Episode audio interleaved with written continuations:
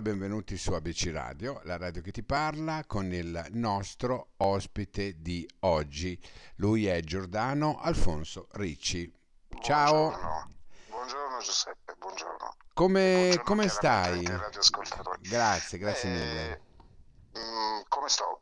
Bene, anche se sono piuttosto preoccupato eh, del fatto di quello che stiamo diventando, perché mm, sono preoccupato di non ritrovare dopo quando tutto questo finirà le stesse cose di prima, cioè un mondo fatto di abbracci, di strette di mano, di, eh, di contatti umani che insomma sento che si stanno eh, Perdendo. sì, Sì. si stanno inaridendo. Questo mi tiene preoccupato, poi per il resto chiaramente eh, ci siamo adattati, la vita va avanti, in questo periodo nascono cose, quindi è giusto che sia così. Ci stiamo un po' preoccupando tutti, perlomeno io parlo anche per me. eh. Eh, devo dire Ecco, sì, che sì, sì. anch'io sono effettivamente preoccupato da questa situazione che praticamente c'è, è inutile nascondere, e la gente... È così. Mm.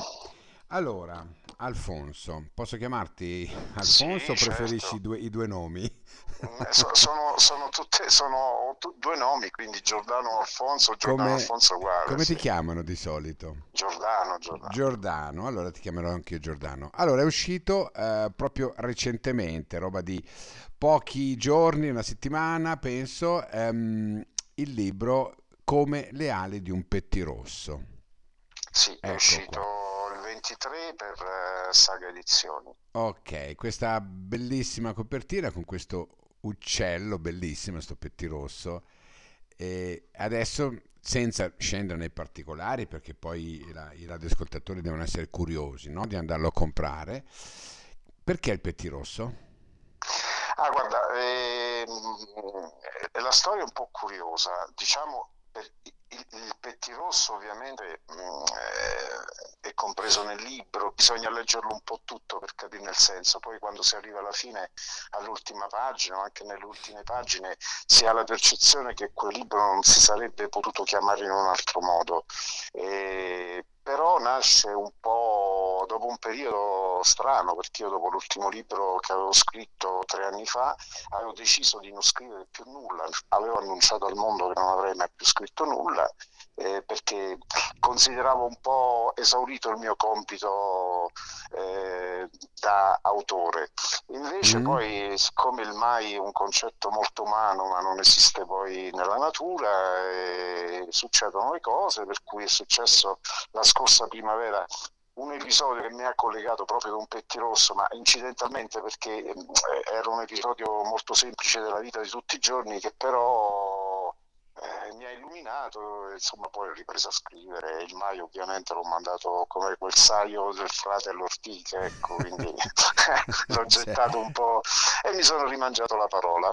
ecco, ti sei rimangiato la parola eh, scrivendo un libro che ehm, è, è bello. Ecco, io mm, ritengo che sia un bel libro. Non ho ancora avuto modo di leggerlo, ti dico la verità, però da quel poco che so si parla di questo personaggio di Augusto, che è un uomo metodico, molto ordinato e non ha più Sì, spazio per i oh, sentimenti. Perché questa storia? Perché? Ma guarda, allora, mm, tutti noi facciamo delle scelte nella vita, no? Ci, ci costruiamo il mondo che vogliamo.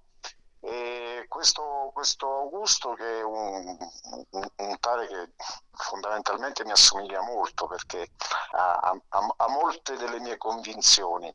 Eh, lui vive una vita fatta neanche di rinunce, cioè lui ha deciso di vivere da solo, ha questa campagna enorme, c'ha l'università dove insegna, c'ha il suo studio, fa il contadino perché quello sente che lui la- è, è la sua vera vocazione, ha rapporti umani ridotti a- a- alle amicizie strette, per non parlare insomma dei rapporti sentimentali che ha proprio deciso di escludere e vive insomma una vita che si è costruito con una, una serie di sicurezze.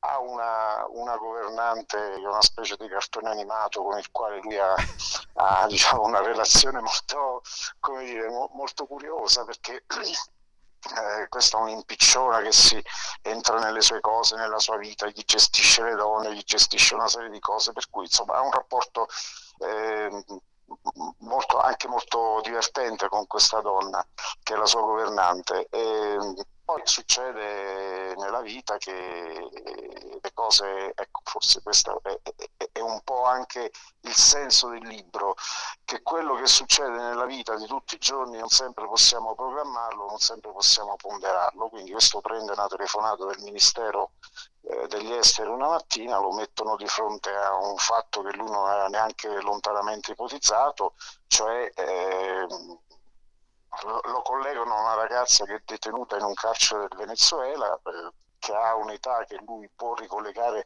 sostanzialmente un periodo della sua vita anche a un affetto che ha abbandonato, cioè ha rinunciato per vanità, per, eh, per orgoglio, ha rinunciato a questo, a, questo, a questo, affetto e viene messo in relazione col mondo di questa ragazza che è detenuta e che a sua volta ha una figlia che si trova presso una struttura dei servizi sociali, quindi rischia anche un affidamento. Okay. E lui dovrà in qualche modo insomma eh, riguardare un po' la sua vita, rimetterla in ordine e attraverso diciamo, questo rapporto poi eh, si sviluppa il libro, ma soprattutto si sviluppa il suo percorso di uomo.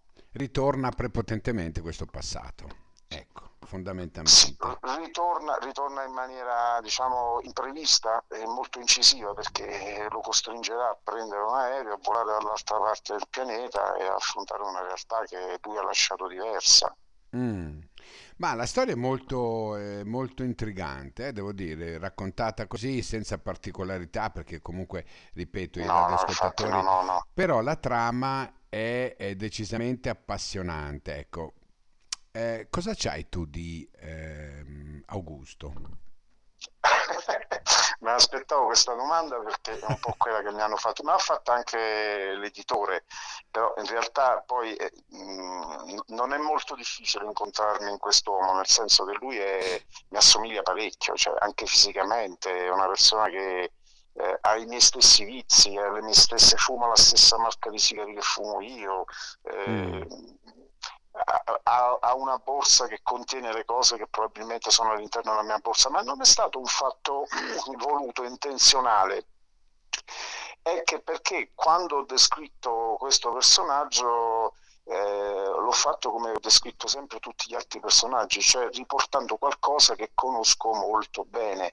Eh, non mi piace inventare cose che, non ha, che in qualche misura di cui disconosco i particolari, per cui quasi tutti i miei personaggi sono personaggi che fanno parte, se non della mia vita, sono persone che ho conosciuto, che poi magari eh, trasporto in un libro, gli, gli, cambio nome certamente, gli cambio anche ambientazione e posizione, ma poi alla fine sono personaggi reali. Quindi Augusto direi che è una persona che mi somiglia molto. Eh, una persona che, con la quale no, non prenderei volentieri un caffè perché una, no, infatti è una persona molto rozza sentimentalmente, quindi anche nei rapporti eh, diretti è piuttosto spiccio, eh, tranciante a volte, non, non, ama il giudizio, però nello stesso tempo si fa delle idee precise delle persone, per cui ne scarta alcune e ne prende in considerazione altre, se un po' un po' come faccio io. Ecco, allora ti sei raccontato praticamente, perché c'è sempre qualcosa di noi no? in un libro, un,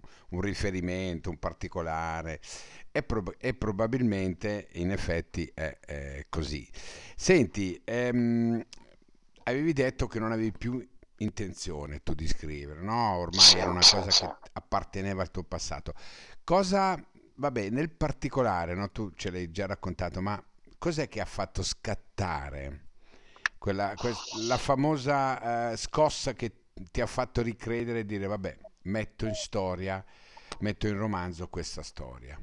Guarda, io considero la scrittura una fatica non sono mm. uno quelli, di quelli che pensa di avere il fuoco sacro dentro, la divinità delle, della scrittura, per cui a me scrivere costa, però lo faccio quando ho qualcosa da dire. Se ho qualcosa da dire agli altri, utilizzo la scrittura più o meno come uso la parola, per cui eh, forse eh, è, scattata la necessità di raccontare alcune cose che vedevo molto trascurate. Sai, una gran parte del mio libro, direi la quasi totalità del libro, è ambientato in una realtà che conosco molto bene, che è quella del Venezuela, che Ok. è un, un luogo, un, un paese che ha dato molto alla mia famiglia. Io vengo da una famiglia di emigranti, per cui io stesso, insomma, provengo dal Venezuela, sono tornato bambino in Italia e ho imparato a parlare prima lo spagnolo che l'italiano. Questo paese è, è- è un paese dove vivono 5 milioni di italiani di seconda e terza generazione che hanno la bandiera d'Italia in casa, che vivono l'Italia come, eh, vera, eh, come il loro vero paese. Ci sono 200.000 italiani che hanno passaporto italiano, quindi sono italiani a tutti gli effetti, e sono 5 milioni e 200.000 abitanti di un paese straniero che sono i nostri fratelli che sono stati dimenticati totalmente da, eh, dai media nazionali, europei. Insomma, se oggi a voler sapere qualcosa della situazione in Venezuela bisogna leggere un giornale straniero. E non, non- sappiamo quasi nulla. In realtà noi che abbiamo, noi, diciamo che abbiamo questa, questa radice in quel paese, abbiamo contatti perché io stesso ho una parte della mia famiglia in Venezuela, per cui io sono a conoscenza di tutto quello che succede, anche se per ragioni insomma facilmente intuibili non- la mia presenza non è molto gradita in quel paese, quindi insomma è un po' che non torno. E, e quindi avevo necessità proprio di raccontare al mondo di questo paese, di come è cambiato, di quello che sta succedendo, di quelle che sono le contraddizioni di un posto che in realtà è come se fosse il tinello di casa nostra. E volevo Certo. farlo in un, farlo in un modo, diciamo, che, che lasciasse a- a- a- agli altri la possibilità di capire da soli. Quindi, insomma, un po' il Pettirosso mm, che è entrato nella mia vita, che insomma in parte entra anche nel libro, eh, mi ha dato l'ispirazione per, per poi tirar fuori questa storia. Diciamo che può essere un, un omaggio anche che tu hai voluto fare al Venezuela, lo possiamo anche intendere così. In realtà non è un omaggio perché eh, io racconto una realtà cruda, eh, non, è un- non- non faccio un libro di geografia per quanto sarebbe straordinario, cioè credo sia uno dei paesi più belli al mondo, da- veramente non, ne ho visti pochi con questa bellezza, con questi paesaggi, con questa eh, poesia proprio dei luoghi, con la, la solarità della gente, però è diventato un'altra cosa. Cioè è diventato un posto dove eh, credo che Caracas sia una delle città più pericolose al mondo e, sì. e- e- e- Augusto in questo, in questo contesto dovrà entrare, cioè lui dovrà confrontarsi co- co- con questa realtà che è fatta di violenza, che è fatta di, eh, di disperazione, che è fatta di, di- di fame, di delusione, di rabbia, di angoscia, eh, ma Mm. anche di, di armonia, perché eh, ci sono le contraddizioni logiche di un paese in queste condizioni. Quindi in realtà io più che fare un omaggio ho voluto raccontare una realtà in maniera cinica, cruda, eh, senza, senza, Senza senza girarci enfasi. intorno, insomma, quello No, che è, senza quello che è enfasi, sì, quello che adesso, è, quello che è, quello che è quello che è. adesso, che Sì. indubbiamente è diversa, Caracas, il Venezuela in generale, da, eh, parliamo di, facciamo un conto, 30 anni fa, ecco, Oh, puoi immaginare quanto. immagino. Guarda, negli anni, te lo dico, negli anni, eh, se- primi anni, alla fine degli anni 50, in Venezuela, in Venezuela c'erano già le televisioni a colori, le lavastoviglie, roba che in Italia è arrivata vent'anni dopo. Eh, era un paese Ti posso dire che io il primo centro commerciale che ho visto in vita mia è stato a Caracas. Assolutamente, sì, immagino, Il primo, immagino, proprio il immagino. primo in assoluto. Io sono stato in Venezuela nel 1981, per cui negli anni d'oro, potrei dire. Sì, sì, era, era- Eh, era- era ancora a, a sì, quei tempi potevi entrare in una banca e, e comprare Bolivars sì, come sì, sì, compravi i sì, sì, dollari. decisamente. Oggi mi rendo conto quello che potrebbe essere, perché anch'io sono molto affezionato al Venezuela per questioni familiari, ecco. ecco, Lascia- e, e Per qua- cui quando, dice- quando dicevo che abbiamo tutti, che è un po' il tinello di casa nostra, non sbagliavo, in Eh effetti. sì, lo so, lo so, lo so. Senti, allora, eh, come Le ali di un pettirosso, ricordiamo che è, è edito dalla Saga, no? Come ti trovi con Sì, loro? ma mi trovo benissimo. Guarda, allora io eh, avevo scritto altri libri che avevo pubblicato in self. Ok. Eh, il primo che scrissi inspiegabilmente ebbe un, suc- un successo che, che, francamente ancora non riesco ancora a comprendere del tutto eh, l'entità di questa cosa e fece un grosso clamore per cui mi iniziarono ad arrivare una serie di proposte di case editrici che io non cercavo, che mi arrivavano eh, in maniera così inattesa, tra cui anche un paio di, eh, di proposte molto importanti, diciamo quelle alle quali gli autori normalmente non dicono mai no. Eh, in realtà io non avevo alcun interesse a, a, pubblicare con le case editrici, ma semplicemente perché pensavo che fosse un fatto transitorio la scrittura. Poi finisco questo libro, lo mando a una mia carissima amica che è Alessandra Micheli, ma più che altro per dirgli guarda, ho fatto una roba, ma dagli un'occhiata, vedi, dimmi un po' cosa ne pensi. E lei non mi risponde, tre settimane dopo in realtà che fa? Mi sequestra il libro, lo manda a questa eh, casa editrice che eh, ancora non aveva un logo, ancora non aveva una sede sociale, ma stava nascendo in quei giorni. Mi chiama dopo qualche giorno, giorno la responsabile della casa editrice, che è Giulia Previtali, e mi dice, sai, io ti, sarei interessato a pubblicare questo libro, mi piace talmente tanto che lo voglio, lo voglio come libro, libro d'esordio di questa casa editrice. Io sento una voce molto giovane e gli dico, ma te quanti anni hai? E lei mi mm. dice, ma io ho 25 anni. Allora mi aveva mandato il contratto, io dico aspetta un attimo, vado di là nella stanza, firmo il contratto in bianco senza neanche leggerlo, glielo rimando indietro.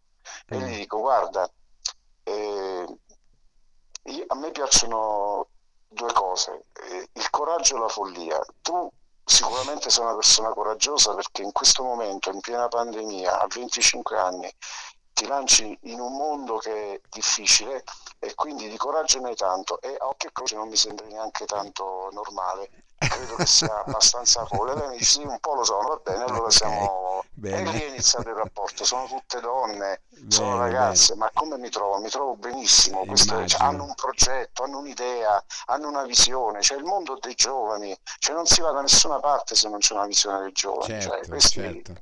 E allora abbiamo ascoltato dalla viva voce di Giordano Alfonso Ricci come le ali di un pettirosso in circolazione da circa una settimana, per cui mi raccomando, andatelo a prendere, andate a vedere perché è veramente un bel romanzo. Giordano, io ti ringrazio, Grazie. Eh, Grazie te, ti saluto e eh, ci sentiamo magari più avanti perché voglio sapere come, come si sviluppa volentieri. questa situazione, ok? Ma Grazie, molto molto volentieri. Grazie Sono felice di essere stato con voi oggi. Grazie, grazie. a te, ciao ciao, ciao, ciao. grazie.